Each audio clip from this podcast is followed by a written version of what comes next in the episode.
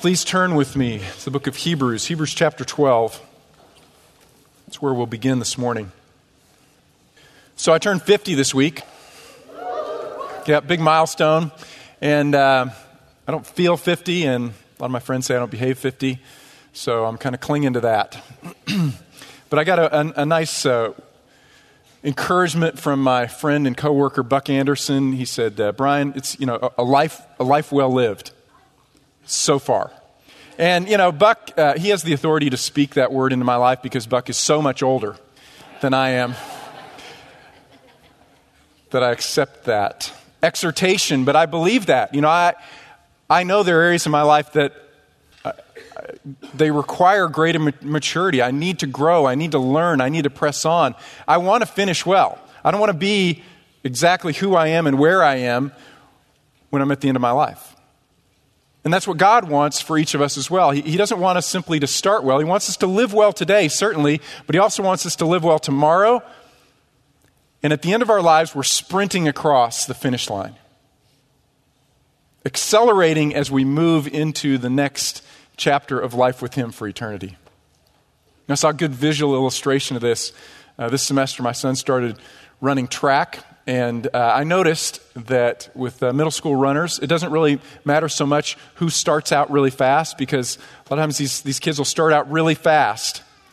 But then they'll begin to fade at the end. And there was, a, there was a track meet this last weekend, and there were about three or four heats of the 400. And I watched uh, three separate kids start out fast, but the, then as they were coming down that final stretch in the 400, each of these three kids, they got about, mm, I'd say, four or five strides away from the finish line, and their legs just started going like this. And you could tell their mind was saying, keep running, and their body said, no, no, you know, and literally these kids, they're three or four steps away, and their body just said, no, boom, and they hit the deck and tried to stand up and couldn't stand up. They couldn't even stand up, and then they just crawled across the finish line. Mind was saying one thing, body said, "No, no, you're not going. Any, you're not going to run anymore." Why? Well, they hadn't really trained for that distance.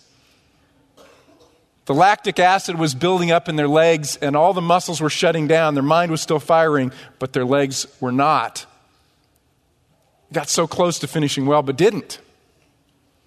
I thought, what a beautiful illustration you need to train for that race so that you can sprint when you get to the end.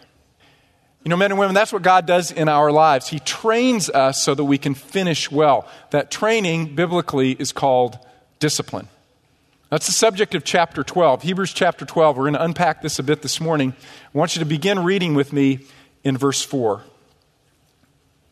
You have not yet resisted to the point of shedding blood in your striving against sin and you've forgotten the exhortation which is addressed to you as sons. My son, do not regard lightly the discipline of the Lord, nor faint when you are reproved by him. For those whom the Lord loves, he disciplines, and he scourges every son whom he receives. It is for discipline that you endure. God deals with you as with sons. For what son is there whom his father does not discipline? But if you are without discipline, of which all have become partakers, then you are illegitimate children and not sons. God, our Heavenly Father, disciplines us, He trains us because He loves us. And if He didn't love us, He wouldn't discipline us. And all of His discipline, all of His training comes to us because, in fact, God loves us. But I will confess, when I was a kid and my parents were disciplining me, it wasn't my first thought, oh, how they love me. Right? I wasn't, I wasn't feeling the love. In fact, in my mind, I was saying to myself, you know, if they really did love me, then they wouldn't do this to me or against me. But a loving parent knows better. A loving parent does discipline his or her children. And God is a great father, and so God disciplines us, and God disciplines us because he loves us. So maybe we better go back and redefine what we mean by love. Love isn't that God always gives us everything that we want. Love is that God always acts in our best interest. Love is that God chases us down even when we're running from Him. And even when we think we know better, God knows what is best and He does what is best. God is always pursuing what is absolutely best for us because God loves us.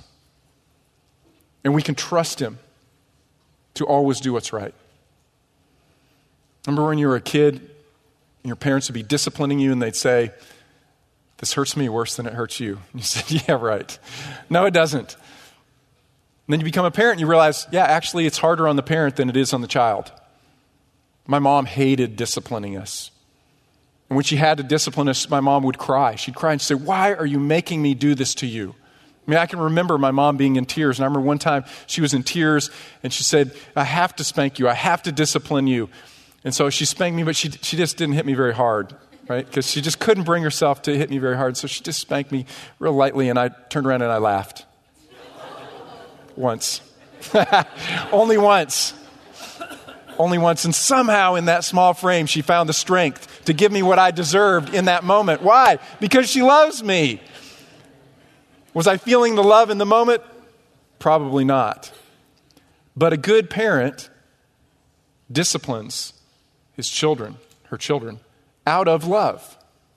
Rather than allowing us to remain in our foolishness, God chooses to discipline us. A bad father, a bad mother, a bad parent doesn't discipline.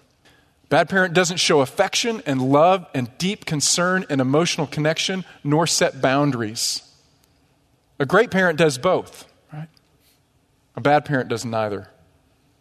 There's an emotional disconnect and there are no boundaries that are set. You ever known an adult who grew up with no boundaries?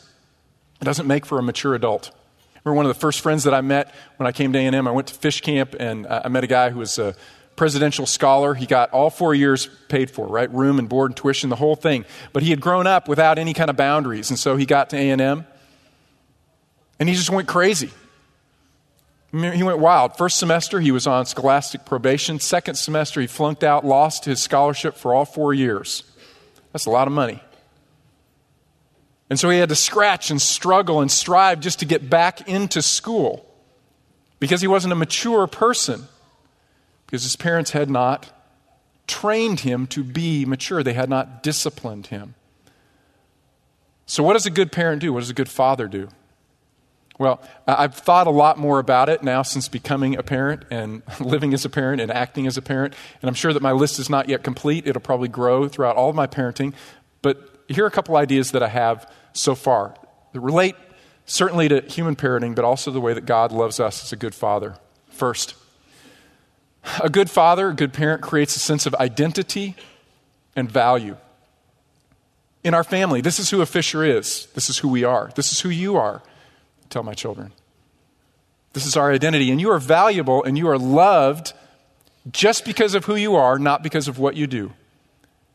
You are valued because of who you are, not how you perform. We love you. You belong to us.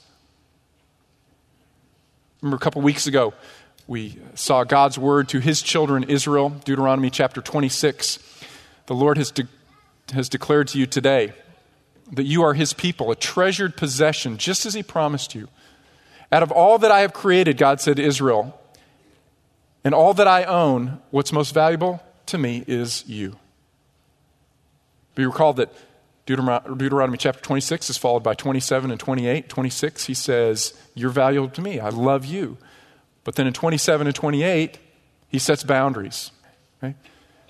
Second element of since great fatherhood, great parenting, Great Father sets clear expectations. Chapters 27 and 28, God says, If you obey, if you behave as who you are, uh, one of my children, a member of my family, and you reflect who I am and my character, these are the good consequences. They're called blessings. On the other hand, if you choose not to live like one of my family, these are the bad consequences. They're called cursings. These are the expectations. This is what obedience looks like. This is what disobedience looks like.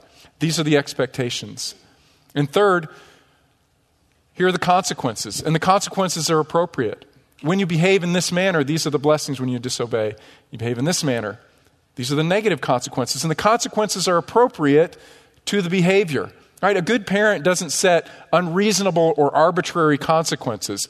Uh, you know, every once in a while, I will confess, just to kind of get my kids' attention, I will throw out a, a completely arbitrary discipline for them. Right? Right now, one of our issues at home, um, I say not to embarrass my kids, but uh, I don't care. Um, they're, they're subject to uh, being my illustrations sometimes. And sometimes I remember to ask permission, and sometimes I don't. Sorry, kids.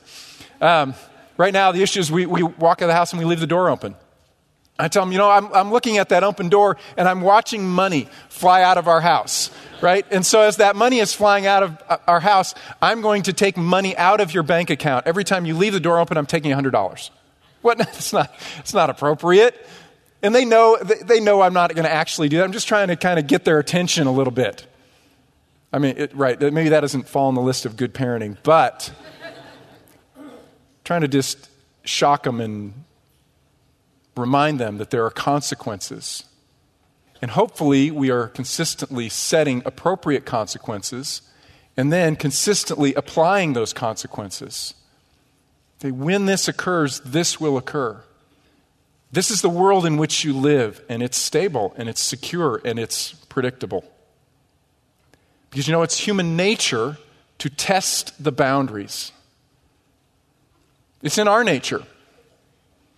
Look at any two year old, any two year old. You do not train them to test boundaries, but they begin to test boundaries. They begin to realize, hey, I'm, a, I'm my own human being. I'm an independent agent here in the world, and there are boundaries set around me. I need to see if those are real. I'm going to test them. We say, don't touch the stove. If you do, it will burn you. If you do, you will be disciplined. And so, what does a two year old do? Two year old looks at you and goes like this Are you going to stop me? Are you going to enforce that boundary? Are you going to enforce it every time? Well, you know, one time I didn't. And don't call CPS, but I didn't on purpose. I saw my son. He was moving toward the stove, and I knew I'd just been at the stove, and the pan was warm, but it wouldn't burn him. So I said, Don't touch the stove. And he looked at me and he began walking. I said, Don't touch the stove. And he began walking, he kept walking. It's oh, the deliciousness of Romans 7. Awesome. He said, don't touch the stove, which means there's something good on the stove that I must have. Right? That's Romans 7 mentality. And so he reached out, touched that pan, and it was just hot enough that it got his attention. He's like, oh. And he cried. There was no burn, right? The people, there was no burn. He did not get burned at all, but it got his attention. Mommy and daddy set boundaries for your good. Mommy and daddy uh, establish consequences for your good. Okay? Fifth characteristic a good father, a good parent reassures love and commitment. Even in the midst of discipline, you're not being disciplined because we hate you, you're being disciplined because we love you. Remember God's word to Israel? Jeremiah 31, when they were in exile. They were experiencing God's discipline. They'd been taken off of the land, and God came to them and He said, You belong to me. I love you. I am committed to you. You are still my children. In fact, if the heavens above can be measured and the depths of the earth can be searched out below, then I'll cast you off for all that you've done. I know all that you've done, but no one can search the heavens and no one can reach the depths of the earth. That means you belong to me and you belong to me forever. So don't interpret your discipline as rejection. Your discipline is love. Your discipline is love. Sixth characteristic good father, a good parent clarifies the purpose. There's meaning to this, there's a reason for this, there's a goal that we're striving after.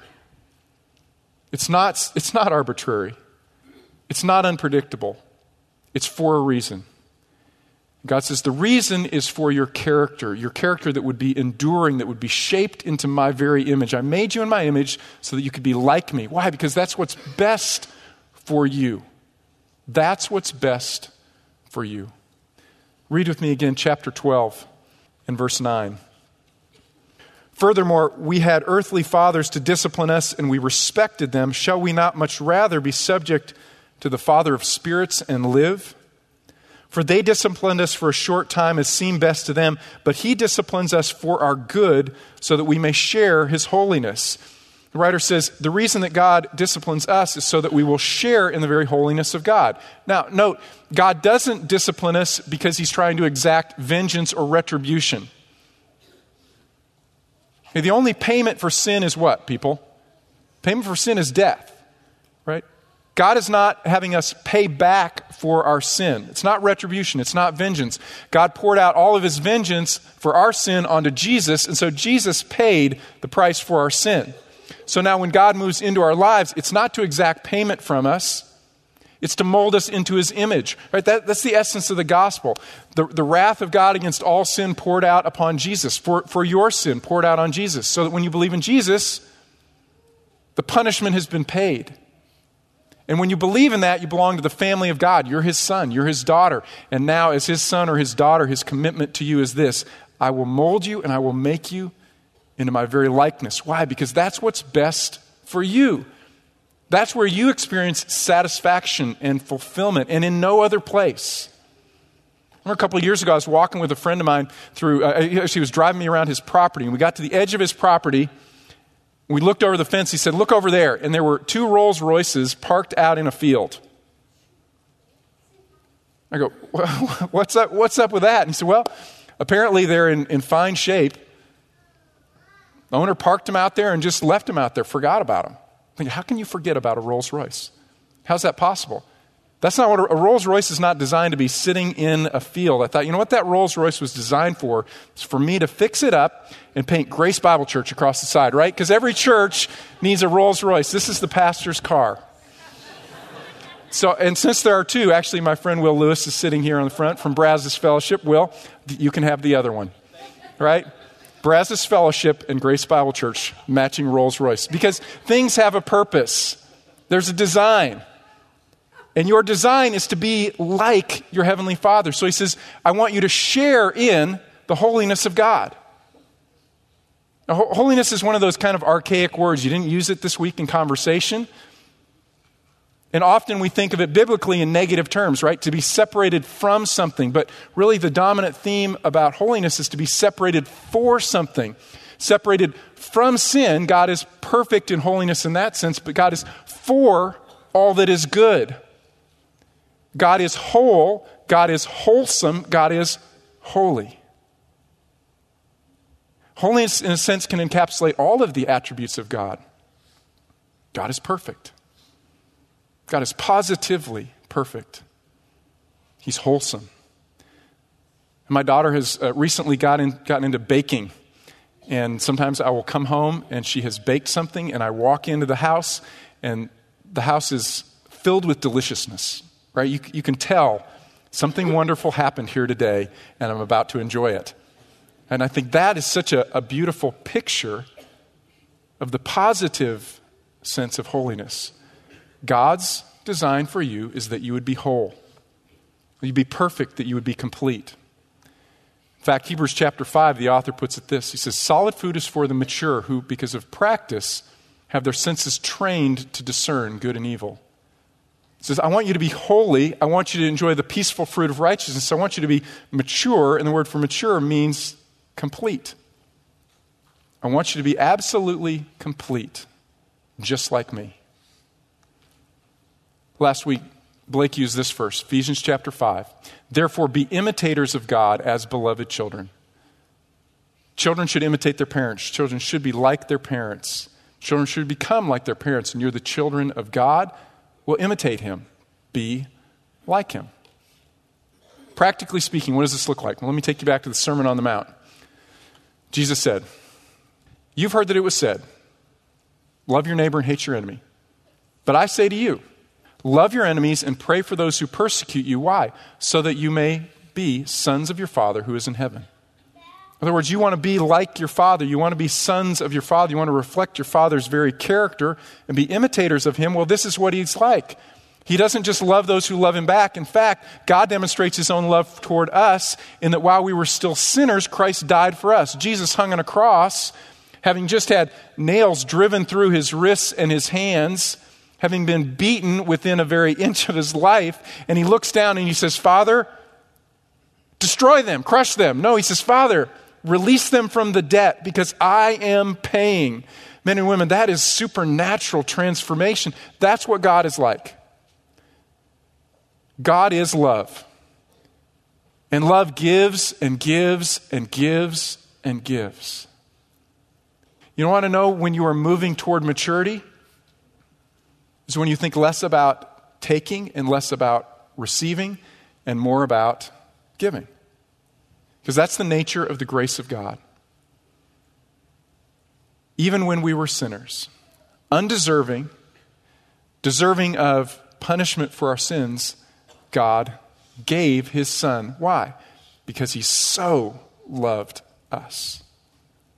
And that is God's desire for us to transform our character in that way. Men and women, we need to understand first that God's motive is always love. Because the process through which we become mature, through which we move out of immaturity, right, toward maturity, out of thinking just of ourselves and thinking of God and others, can be a really painful process because there are so many things that we cling to. We say, I must have this for life to be good and satisfying and fulfilling. And so God moves into our lives, and discipline or training means God begins to break those things up. He releases our grip on those things. And when we hold those things really, really tightly, it hurts when our fingers get pried back.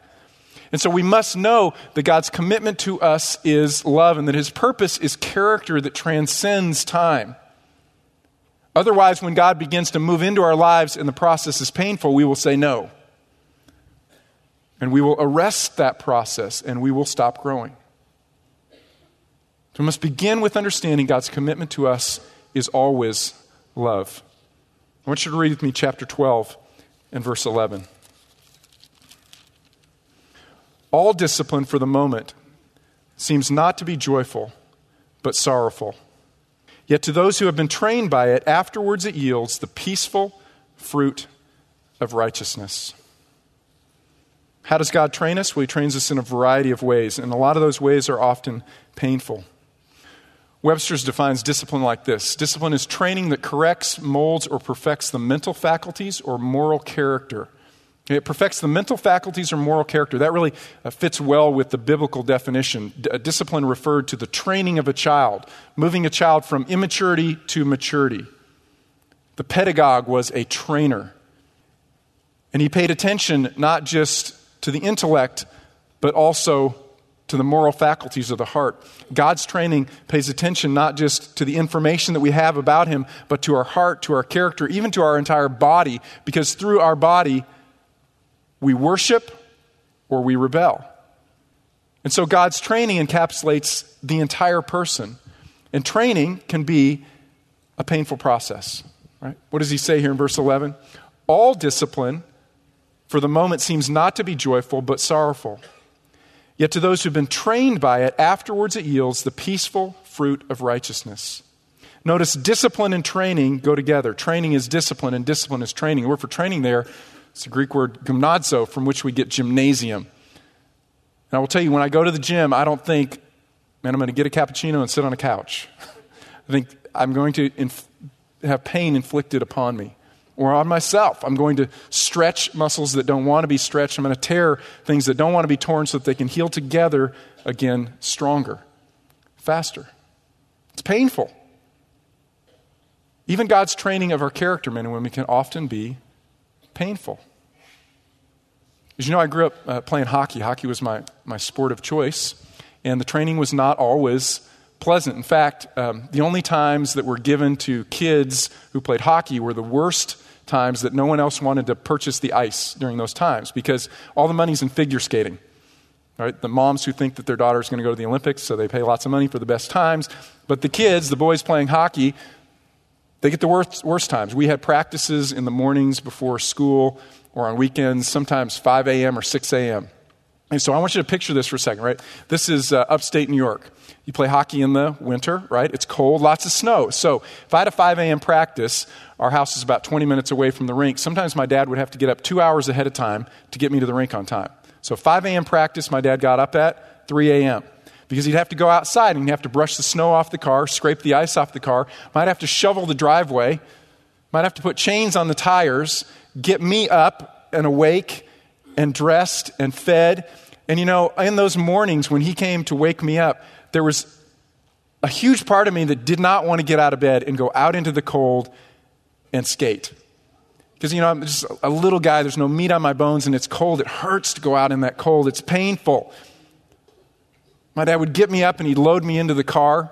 We'd drive to the rink, and I remember one coach I had in particular, he was a, a Canadian guy, and he really believed in the, the strategic nature of checking in a game of hockey. So if, if you're familiar with hockey at all, checking is where you, you smash into the other guy and move him off of the puck. Right, so we would do checking drills. With, with this coach, we always did checking drills. So for 30 minutes, we're just slamming into each other. right? Mid ice checks where you're just trying to knock the guy onto the ground, or checks against the board where you, so, you know, it's, it's, it's cold outside. There was one rink that was indoors, but half the time we were on an outdoor rink next to the lake. The wind is blowing across. It's, it's so cold, and you're so tired, and you're slamming into other bodies. And I didn't want to get up. But there was a part of me that did want to get up because I wanted to do well in the game. I wanted to play well. I wanted to finish well. But the training wasn't always pleasant. The training actually sometimes was painful. Hey, that's the image that's being painted here. Training is painful. Notice what he says, chapter 12, verse 1. Therefore, since we have so great a cloud of witnesses surrounding us, let us also lay aside every encumbrance and the sin which so easily entangles us, and let us run with endurance the race that is set before us. The author has in mind an endurance race, not a sprint. The author almost certainly has in mind a marathon. And training for a marathon is terrible. It's so terrible, I've chosen never to do it, right? It's difficult, it's painful. And then he switches metaphors in verse 4, and he says, You have not yet resisted to the point of shedding blood, and you're striving against sin. That word for striving is to agonize against. The metaphor he's just moved into is the boxing match, the most brutal of the competitions in the heptathlon. Because they would train with weights in their hands, and the winner would be the one who blackened the other one's eye. So in 1 Corinthians 9, where Paul says, I buffet my body, he says, I blacken my eye. The winner would dot the other one's eye, blacken the other eye. And if you've got lead weights in your hands and you hit the other person in the eye, you're going to break bones. The training area in which they practiced was literally called the agony. It's difficult, it's painful, it's challenging. And unless you believe that God is for you and that God loves you in this, you're going to say no. You're going to say no. The Apostle Paul said yes. He said yes because I trust that God is for me. I trust that God loves me. And I long for God's character more than I want my own comfort. So, how does God do it? How does God train us? Several different ways. First, through suffering for our faith. That's actually the context here of the book of Hebrews. It's Jewish Christians who are suffering for their faith, and they're wondering, How long, Lord? Is this going to keep going? What's happening here? And they are tempted to pull away from Jesus Christ so that they no longer have to suffer. They don't have to suffer rejection from their family and friends who are Jewish or from Roman authorities. If they just step back away from Jesus, the suffering will end and they're under temptation. And so the writer to the Hebrews says, No, let me give you some illustrations of people who ran well and finished well. That's what chapter 11 is all about men and women who maintain their confidence and their trust in the faithfulness of God. So when he says you have this great cloud of witnesses, it's not that people are up in heaven watching you live your life, it's that they are testifying to the fact that God is faithful. So even when you are suffering for your faith, you know God is faithful. Even when they had to surrender their property or their freedom and go to prison or even their very lives, they're testifying to the fact that God is for you and God is good. Even when you're suffering because you belong to Jesus. And it may be that some of us here are not suffering because we belong to Jesus because we have not publicly said in the world in which we live we belong to Jesus. The prophet said, Woe to you when all men speak well of you. Maybe God is calling you this morning to step out in faith and say publicly, I belong to Him. If you do, at some level, in some place, at some time, you will be ridiculed. You will suffer. That's one of the reasons that we suffer. It's one of the ways that God trains us to love Jesus and His approval more than the approval of the world. Second way that God trains us is simply through suffering in a fallen world. World is broken, so people suffer. And Christians suffer. And what's wrong with a gospel of pro- prosperity or health and wealth is that it's proclaiming God always wants you in all circumstances to be healthy. God always wants you in all circumstances to be wealthy and to prosper. In fact, God will give you wealth and prosperity and perfect health forever in eternity, But right now, sometimes, you know what? We just suffer, Christians, because the rest of the world suffers.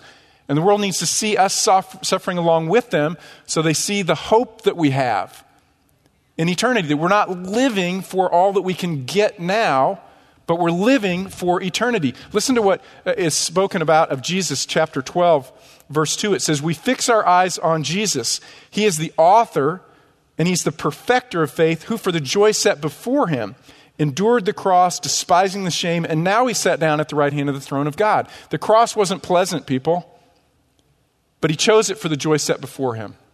And sometimes in this world, men and women, we suffer just because we live in a broken, fallen world. I remember chapter 9 that we, of John we referenced a couple weeks ago. A man is born blind, and the disciples say, Well, who sinned? What gives? Did he sin or did his parents sin? And Jesus said, Nobody sinned. But God wants to show his power and his glory in this man's life. And it may be God's doing the same in your life. It may be that you're simply suffering because you live in a broken world. And God's allowing that. It's, it's a world of sickness, it's a world of, of earthquakes and famines. It's a world where cars crash into one another. It's a world of all kinds of diseases and hardships God allows those to remain sometimes. Sometimes He takes us out of those situations, but sometimes He just allows those to rem- allow, allows those things to remain so that we can show how we suffer differently. Third source is consequences for our own sin. And sometimes we are disciplined, and this is what we often think about first. We're disciplined because we have sinned. That happens sometimes. We live in a world that's ordered by God. There's a moral order, there is cause and there is effect. And sometimes, quickly, when we step out of God's moral order, a consequence comes down upon us. That's what James chapter 5 is about, right? It says, Confess your sin to one another so that you can be healed. Howard Hendricks once wrote Freedom includes fences and it accepts responsibility. One is always free to choose, but never free to escape the consequences of those choices. The law of gravity provides a choice illustration. A person is free to jump from a high bridge, but once he is over the railing, he is no longer free. right? The laws of the universe have intervened. And stopping the fall is not one of your choices any longer. Consequences. But you know, sometimes we can't discern where is this coming from? Is it a consequence of sin? Is it part of living in a fallen world? Am I suffering as a result of my faith. Sometimes we just can't tell. I, remember when I was in high school and I sprained my ankle in a basketball game. I, I remember getting carried to the bench thinking, what was the sin that I committed? and I was just sitting there racking my brain. How did I sin that God caused this to happen? And you know, I just thought and I thought, and there wasn't anything that I could come up with. And I finally concluded, I guess I just landed wrong. and in a broken, fallen world, sometimes you land wrong. And sometimes you know and sometimes you don't know, but you do know this that no matter what the source, Romans 8:28 is always true for all of you.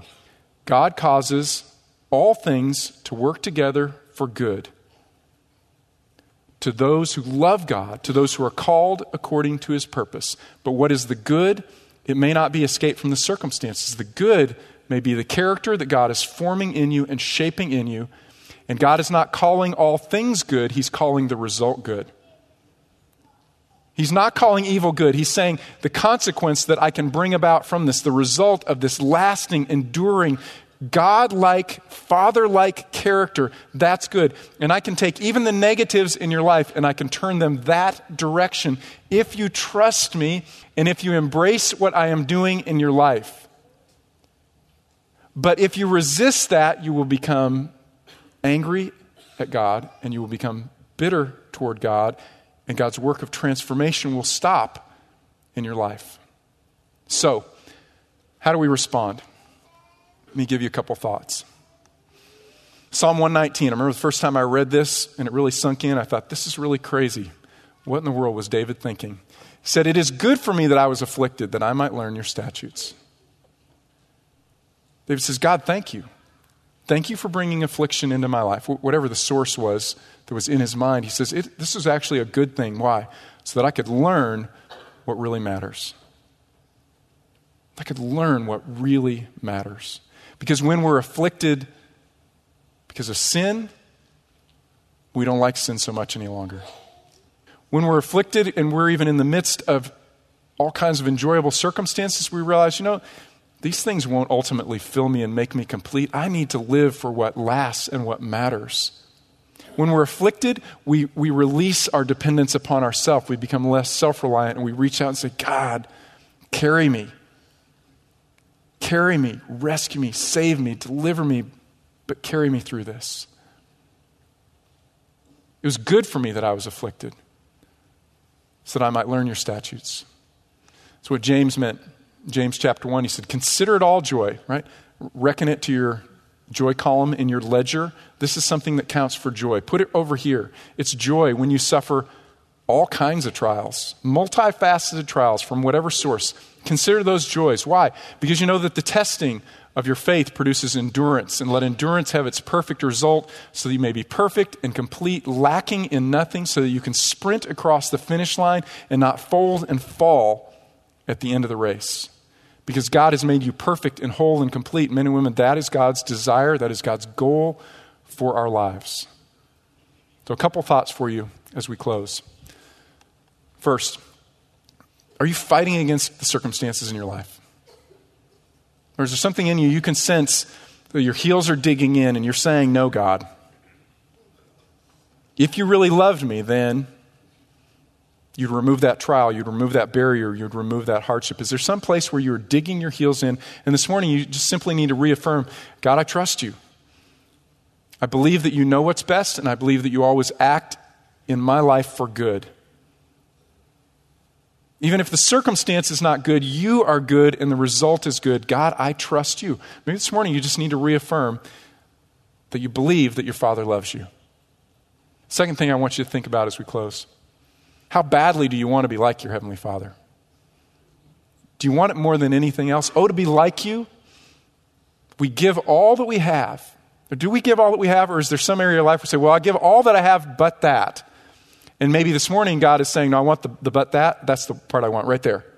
Maybe it's an area of sin, a particular area of sin, and God is saying, No, that, that won't give you life. That'll destroy you, and I love you too much to touch that hot pan again. Stop it. There's a particular area of sin God is pointing out. Maybe it's He's trying to teach you to discipline yourself and say no to yourself so that His discipline doesn't have to intervene. Or maybe He's saying to you, you know what's what I'm like is, is I'm a God who gives and I give and I give and I give. I give even to those who are enemies and who hate me and who revile me. That's how I give. And this morning, I want you to give in the same way. There's somebody that you need to for, forgive, you need to release them from that debt. Say, God, I trust you to get justice. And I thank you that you've forgiven me so much. I release from that debt.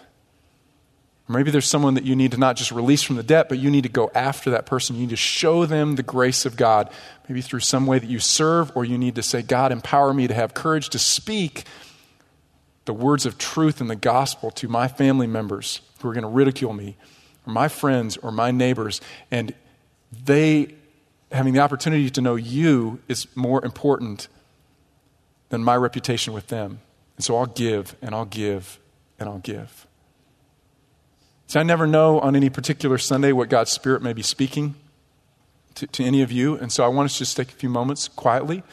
You to bow your head before the Father and ask Him just to search deeply within your own heart and speak to you about how He is working in your life to transform you into His character. So let's just have a few moments quietly before the Lord, and then I'll close this in prayer.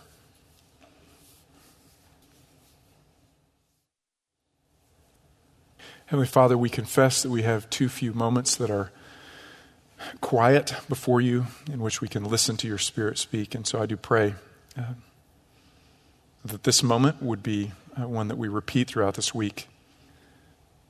We get quiet enough for long enough that we allow your Spirit to uh, touch us in a way that may uh, be painful but will be transforming.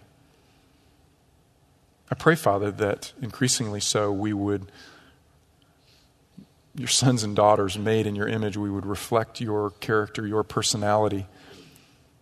I that we pray that we be men and women who are uh, holy, who are wholesome, who are uh, complete, men and women who give and forgive. I pray, Father, that we would reflect your very character, your nature, and people would look at us and they would say, wow, that must be a wonderful Father that they have. Oh, to be like him. Father, I thank you that you are relentless in your pursuit of us. And I thank you, Father, that even when we resist, you continue to chase. I pray that we would submit to your work in our lives. It's in Christ's name we pray. Amen. God bless you. Have a great week being a blessing to others. See you next week.